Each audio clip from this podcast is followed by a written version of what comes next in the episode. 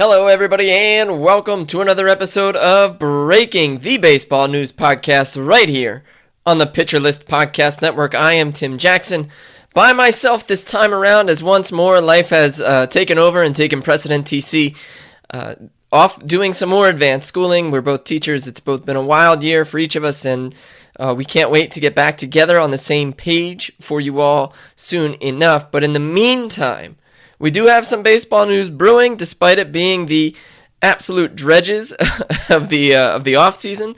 It is super cold along the East Coast where we are right now, uh, and it's also cold in baseball's labor talks, where our big idea is that MLB isn't trying too hard or at all to really negotiate. Some negotiations have taken place in the past couple of days as you hear this. Uh, one thing that sticks out is that they did meet the two sides, the union and the owners and the representation did meet back to back days, which is the first time that's happened since the owners instituted a lockout and ultimately brushed off the players, ultimately kept them away, ultimately kept teams from being able to communicate with them. Uh, that was six weeks ago. They haven't really made any serious proposals since then.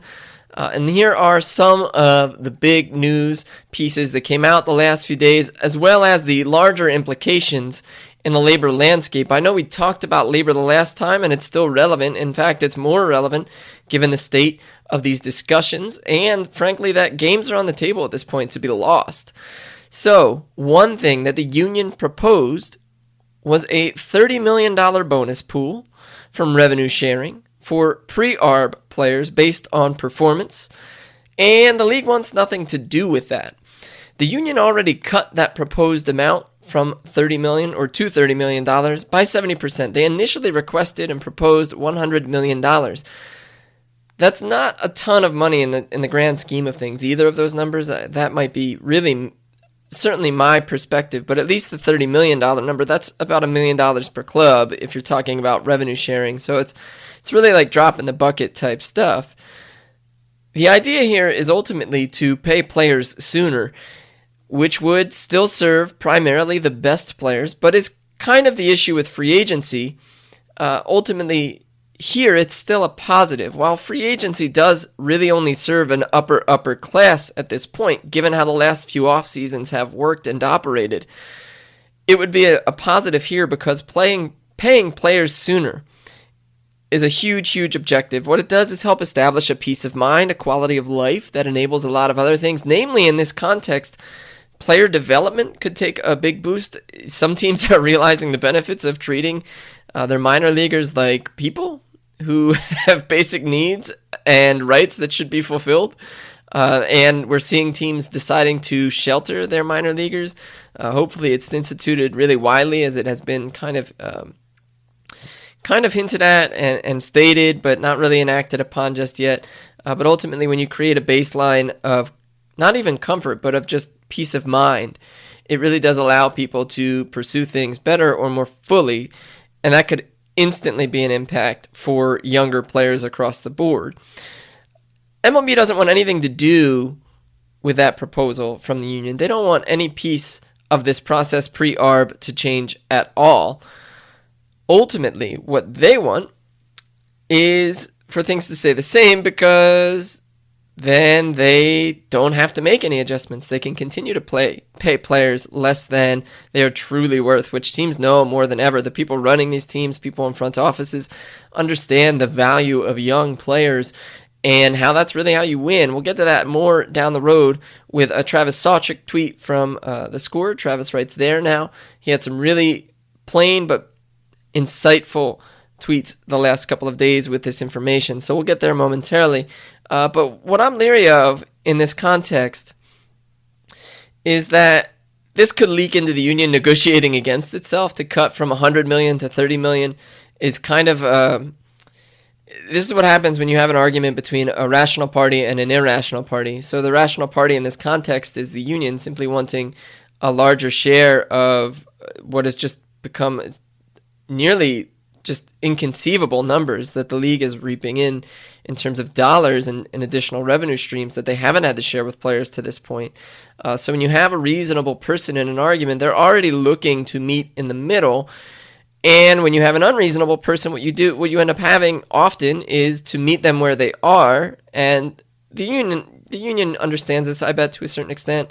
And I bet the league definitely understands it, right? They say, you come to us. This is our, our game. We are dictating everything here. Uh, because they have a status quo, which is something we will also hit on momentarily.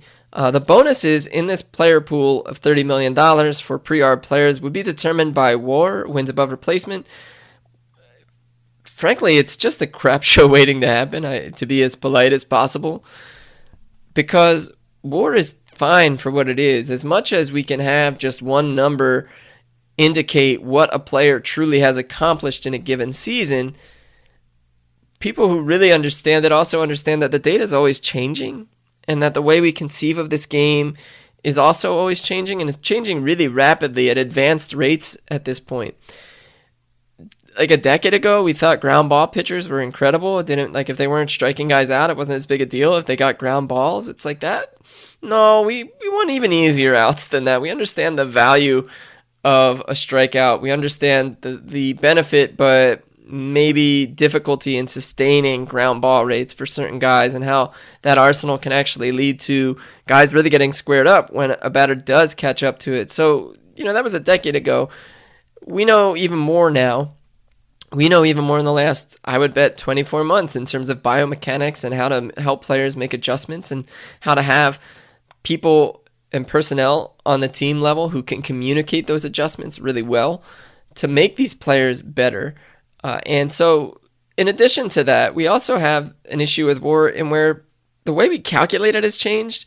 There's also various versions. So, whose version do you use? Because you're basically subsidizing and, and outsourcing the work to people you don't have, or you know, there's a baseball prospectus version with uh, wins above replacement player, WARP. There's a Fangraphs war. There's a baseball reference war.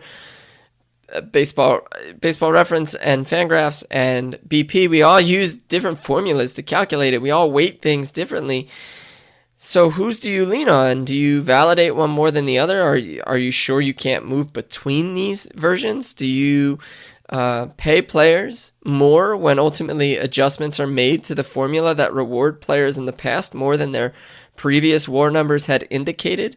Do you make adjustments for positions which haven't been updated in forever that would uh, balance things out between catchers and relievers, especially? The issue here is ultimately that relievers, I mean, you can't accrue war as a reliever. If you if you have two wins as a reliever, you are the best guy in the game. If you have two wins as a position player, you're like a nice piece who's kind of okay. There's just no bridging that gap with this current formula. There's no bridging that gap with guys who can ultimately be really, really valuable. I mean, this is something that we kind of poo poo the idea that closers are really valuable. Oh, anybody can do it. It's about a skill set. I think we do that because we understand the numbers and we probably don't justify or understand the mental aspect of the game as well at all, certainly in comparison to what we know about numbers and data and leverage and all of that in terms of a, just boiling it into a statistic. So an issue becomes how do we value the mental side and, and do we have a, an ability to do that on a player to player level? Because some guys are built for the ninth and some guys are built for different scenarios that are not the ninth, which is fine. Maybe they're the multi inning relief ace. Maybe they are the shutdown guy or a fireman or, you know, uh, whatever they are. They, it's about opportunity. That's all war really is. It's how often was this player able to play. And we know that often the best players do play. We also know that at this rate, teams have gotten pretty good at suppressing playing time for players, especially young players, because young players have options for the first three years that they're under team control where they are being defaulted to being shuttled between the minors and the majors at will. We know some teams have gotten really, really good at this. We know that there's a thing called Dodgeritis. We know that the Los Angeles Dodgers have mystery injuries where guys just get breaks and guys get move up and down uh, through the minors to the point where service time is totally manipulated.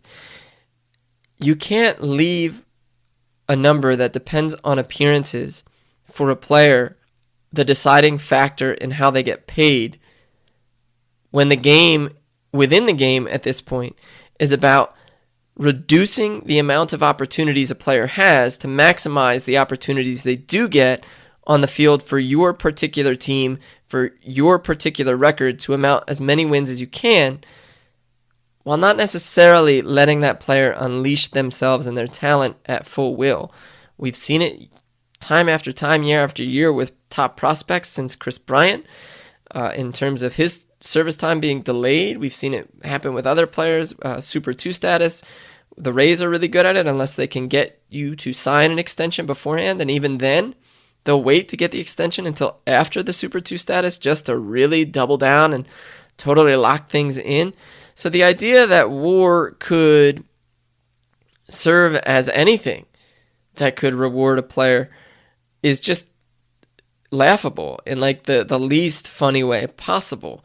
This is the league not wanting to take accountability for the way that they have created a, a pay scale environment that doesn't actually pay players. So they want to seem impartial here, but it's really anything but because they are washing their hands clean of a situation in which they are directly involved. This is like eating a piece of cake and saying, well, I, I, who's to say how this will impact my weight when you know you just keep eating the cake. So there's one issue when it comes down to the problems that are going on between the union and the league that are creating some friction and distance between the two sides approaching a deal.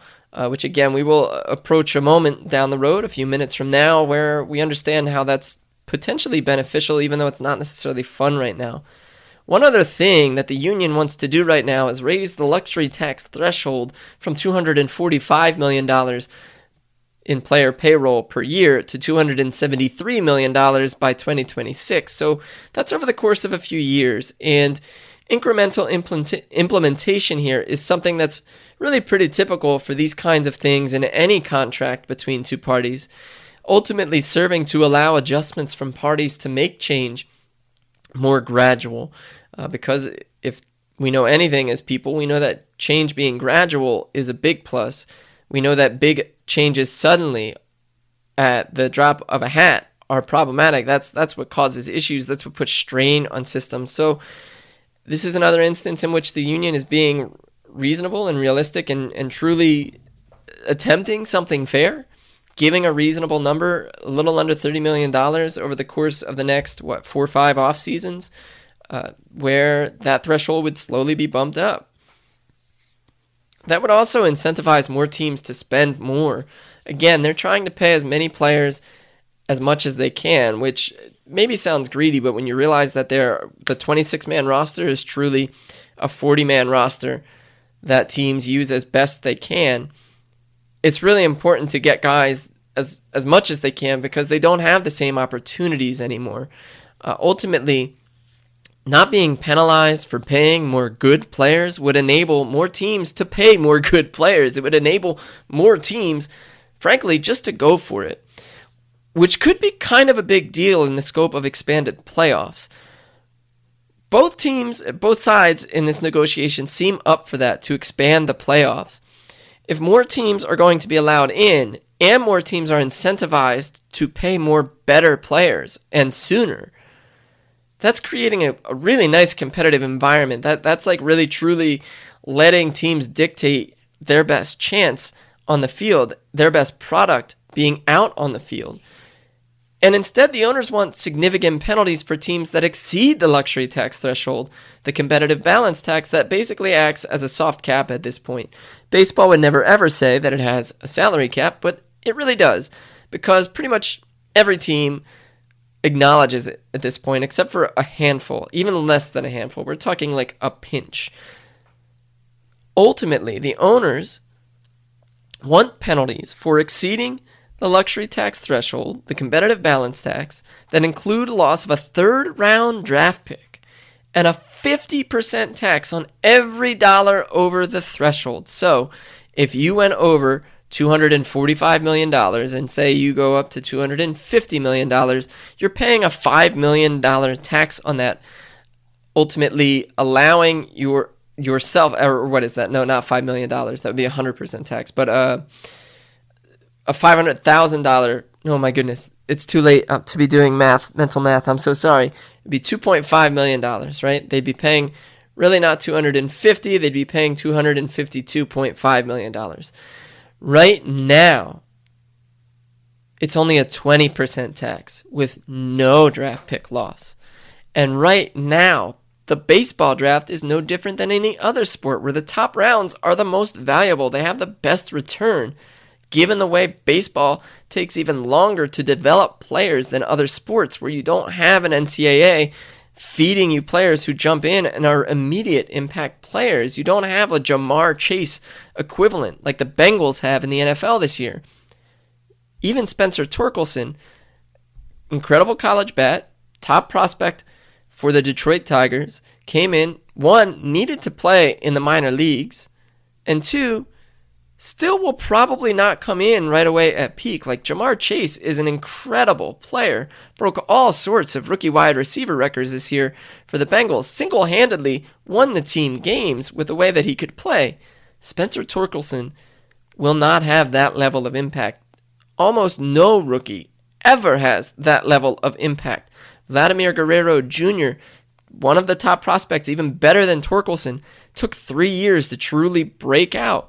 He was a fine player. He was a good hitter by a measure like WRC plus or DRC plus against league average hitters, but barely. And truly couldn't even crack an OPS above 800 until this season, his third season in the league. Shohei Ohtani took years again to truly flourish in the major leagues. These are incredible, top notch, world class talents that just don't come in that way. They are not immediately world class talents on the level of Major League Baseball. So, if the owners want this and they get it, what we have is something that really disincentivizes teams to go for it more. That that's watering the product down. It's it's it's telling you no, it's going to be more expensive to go for it. The last thing owners want to do is spend money. So nobody's going to approach that number or far fewer than we've seen, which is already a pretty minuscule amount. And frankly, like it's taking even more opportunities away from players or teams looking to develop players because the draft has already been cut in half, literally from 40 rounds to 20 because of the pandemic. So even the Yankees use the CBT as a soft salary cap right now. Hal Steinbrenner talks about it pretty publicly in terms of practical business decisions. And it touches this thing that the league is going for and angling for and disincentivizing spending. It touches on how critical it is for the league and team and owners to persist in their story of not being able to afford paying players more. And saying they can't afford it becomes this really creative dance because when it comes to unions and negotiating contracts between t- two sides in this context, saying you can't afford something outright is a legal issue. It becomes a legal issue that could bring a lot of headaches. So, uh, ironically, or maybe not, if you expect very little of the Astros at this point, Dick Monfort pretty much said as much in leading the negotiations for the league the other day. And that could open them up to a whole sort of issues Namely, they would have to open up their books, the league would, the teams would, to say, this is why we can't afford the things you think we can. Eugene Freedman is a great follow on Twitter. He had a great thread on this, ultimately outlining just that, that the league was set in a position where they removed Monfort from negotiations. They told you they had back to back negotiation days, right? First time they've done that in this round of negotiations seemed like the ice was thawing, but the league also seemed to send in somebody who is pretty inept at running his franchise, who gives teams a lot of pause around the league and just like kind of headshake behavior. And like that, oh boy, oh, that was the Rockies thing to do, right? Like that's a sentiment through baseball in a lot of parts of baseball.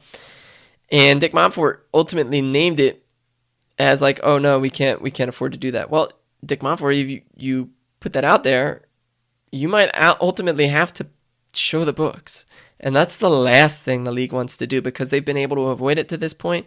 They've been able to sell it to the public in terms of, you know what? We just can't afford it. Oh, you know, we're not we're not flush. Oh, sure, we have holdings, but it's not it's not cash. It's, you know, we, we're not we're not really raking in dollars like it looks. Oh, we we've got all these investments that we just we can't follow through. It just is a business and you know, every double talk standard that could possibly throw out there and get somebody to spin because they feed this news to people and that's how reporters like Buster Olney get access. Yeah, no, they don't want anything to do with that. So, one more thing the league doesn't want to do or incentivize is in this context, adding players, adding money into the game, infusing money to the players, not infusing it into the game, but giving it to the players. They don't really care about the players literally being the entire product. They care about the money that they are pulling in. Hey, Alex Fast here, and thanks for listening to this podcast on the Pitcher List Podcast Network. If you're a fan, consider supporting all of us by getting a PL Plus subscription, where you're going to get an ad free website and get access to our Discord, where you can talk to all of our podcast hosts and staff. Plus, you can hang out with our incredible Pitcher List community. It's basically a baseball sanctuary year round for as low as $8 a month. You can sign up at pitcherlist.com backslash plus, and you're going to get your first month free with promo code podcast. Also, don't forget to check out everything else we do as well from YouTube videos, live streams, newsletters, off-season articles, TikToks, breakdowns, over 15 baseball podcasts on our network. We can't stop talking about baseball even during the off-season. So sign up for PL Plus today at pitcherlist.com backslash plus and use promo code podcast to get your first month free. All right. Thanks for listening. Let's get back to the show. The union has also proposed raising the minimum salary from $575,000 to $770,000. The league has countered with a raise of $615,000. This is where the Travis Sawchik tweet comes in from the other day. And Travis outlined how this would actually be a step backward for players. This would be a step backward for players earning the league minimum because $1 in 2017, when the last CBA went into effect, is now worth 86 cents. So, to keep with inflation alone, the minimum player's salary would need to be raised to $650,000. Travis goes on to detail that no league in the world benefits from minimum wage labor minimum wage, of course, being a relative term here, like Major League Baseball. 63.2% of all players to step on the field in 2019, which is the most recent year we have complete full season data, had less than three years of service time. They accounted for 53.6% of days of service, but only 9.8% of pay. So you have a majority of players accounting for less than 10% of player pay. Ultimately, that means that $615,000 as a minimum salary is regressive for the league. It means that they are not interested in paying players more, but that's really pretty actively and nearly explicitly saying we would actually prefer to pay you less than you make already. We would prefer to have the cheapest players be cheaper already. We would prefer that those players don't get to free agency sooner, which is something that the league totally is not engaged at all, and actually, which the union has dropped in an effort to focus on pre ARB players in this context. So the league, again, not acknowledging a concession from the union as a concession, they say, you know what, fine, the union does. Let's not focus on players reaching free agency sooner. Let's focus on getting them playing more sooner and earning more sooner. And the league is not interested in that either. So I'm not really sure what the league is interested in, aside from maintaining a status quo that they already have. Because all of this means, all of this rejection and really faux negotiation, this inability to move an inch at all on the league side in terms of not entertaining a bonus pool or entertaining it at a dramatic rate. They they countered with $10 million, right? A tenth of what the union initially proposed and $100 million. And then the union went down to $30 million. The league wants that to be $10 million. That is outrageous. That is a dramatically small sum when considering 30 teams make up that sum.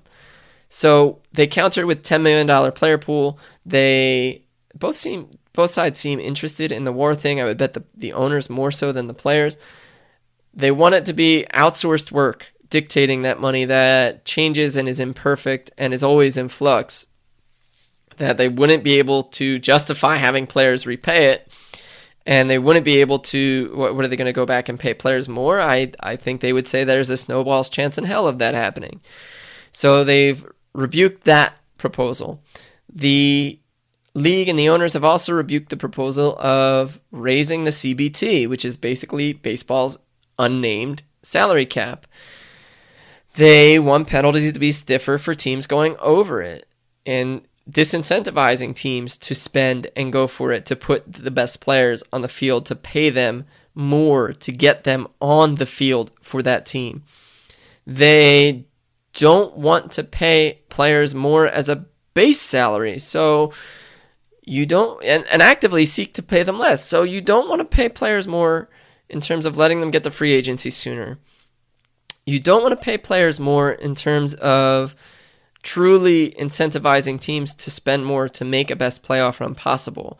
You don't want to give players more in terms of a base salary, making minimums, which in this context would be locked in, and you wouldn't even be able to give players like Mike Trout more money than that, which is always an option for any team, but it's only really truly an exception for exceptional players in the in the light of Trout, which is basically nobody, right?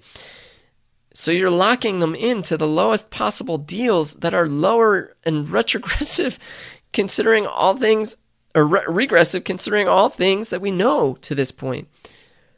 And what this does is emphasize just how much power the league actually has, just how much power any institution truly has in an ability to maintain a given status quo. We are talking about what are, to most people, enormous figures here. I understand that. But we know that players make, uh, while we know what players make, we have no idea what the owners do uh, because they refuse to open their books. The closest we get are like the Forbes list of richest franchises, right? Most valuable franchises. And that doesn't even include other business holdings that owners have. We also know that no matter what the owners make, it is more than players. We know that there are far fewer players or far fewer owners than there are players. Like, consider this there are 30 teams, 30 owners, 30 majority owners, and ownership groups for minority ownership stakes of those teams. We know that there are 40 man rosters that get cycled through per team, that the pay pie for players is sliced close to 40 ways per team times 30. So you're talking about what? 1200 players? Uh, it's it's an insane amount of of direction in which the money has to be split between players. So owners make more than the players. There are a ton few uh, a ton fewer owners than there are players, and the general idea of labor is fighting for more when you have less. Is fighting for a relatively equal share between parties that allows for incremental incremental progress on both sides as opposed to top down, closed door, black box dictation by one side.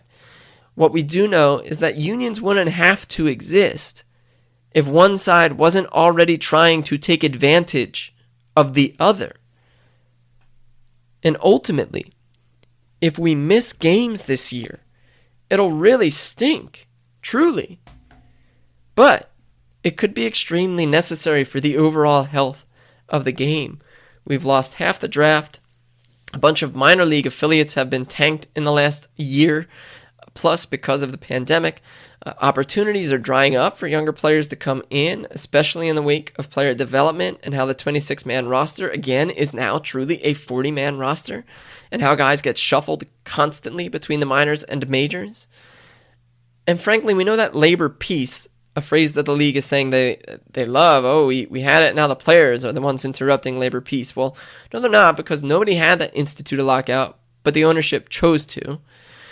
And we know that labor peace is really a myth. Healthy relationships have and address conflict, and we want baseball to be healthy. So, on that note, we hope for more progress soon. We hope for more conflict addressing soon, and we hope for baseball to happen as soon as possible. But if games do get lost, a handful of them, it might be the best thing long term at this point in time. Which leads us to this week in baseball. The Hall of Fame is probably the biggest piece of news at this point. Uh, Big Poppy David Ortiz was just elected on his first year on the ballot. Probably had a lot of, of way cleared for him with Edgar, Edgar Martino in the last. Oh my gosh. I am going blank. I can't tell you uh, how often this is happening lately. Edgar Martinez. Oh my gosh. I crossed his name with a high school buddy uh, who I hope is doing well, must be on the brain. Um, ultimately, David Ortiz is in the Hall of Fame now. He's been elected. Uh, Roger Clemens and Barry Bonds are off the ballot after 10 years, after a rule that was probably changed from 15 to 10 years to impact players directly, like Clemens and Bonds, who were less friendly to press, who press did not care for nearly as much as Papi. Uh, there are also issues there, moral issues, if you really want to get into it. There's steroids, yes, and there's also extra legal matters uh, in terms of potential sexual abuse from Clemens and Bonds or just domestic abuse. So there are reasons to get into that. I, I don't really care to. The Hall of Fame is, is not terribly interesting to me as a news cycle, uh, as a place, sure. As a news cycle, no, not really. Uh, I guess congratulations to David Ortiz and Red Sox fans who were hoping that would happen. Uh, another fun note is that Daniel Ponce de Leon signed a minor league deal with the Los Angeles Angels of Anaheim. And as one friend put it, the Angels are trying to found the fountain of youth for Mike Trout and Anthony Rendon. Could not possibly conceive any better way to put that myself, so that is a great note to wrap on this week. We hope that you enjoyed this episode. We hope that you are kind enough to leave a review, five stars, and something kind to say. Really does a ton for us in terms of the show and more people being able to join us and more people being able to uh, hopefully ha- enjoy their time with us. Uh, in the meantime, we hope that you all have enjoyed this one. You can find me on Twitter at Tim Jackson Says, at BP, kicking out the positional ranking series. And around uh, the PL Discord. Of course, you can find TC at TCZENCKA on Twitter. And we hope that you all have the best week ever. We'll see you next time, everybody.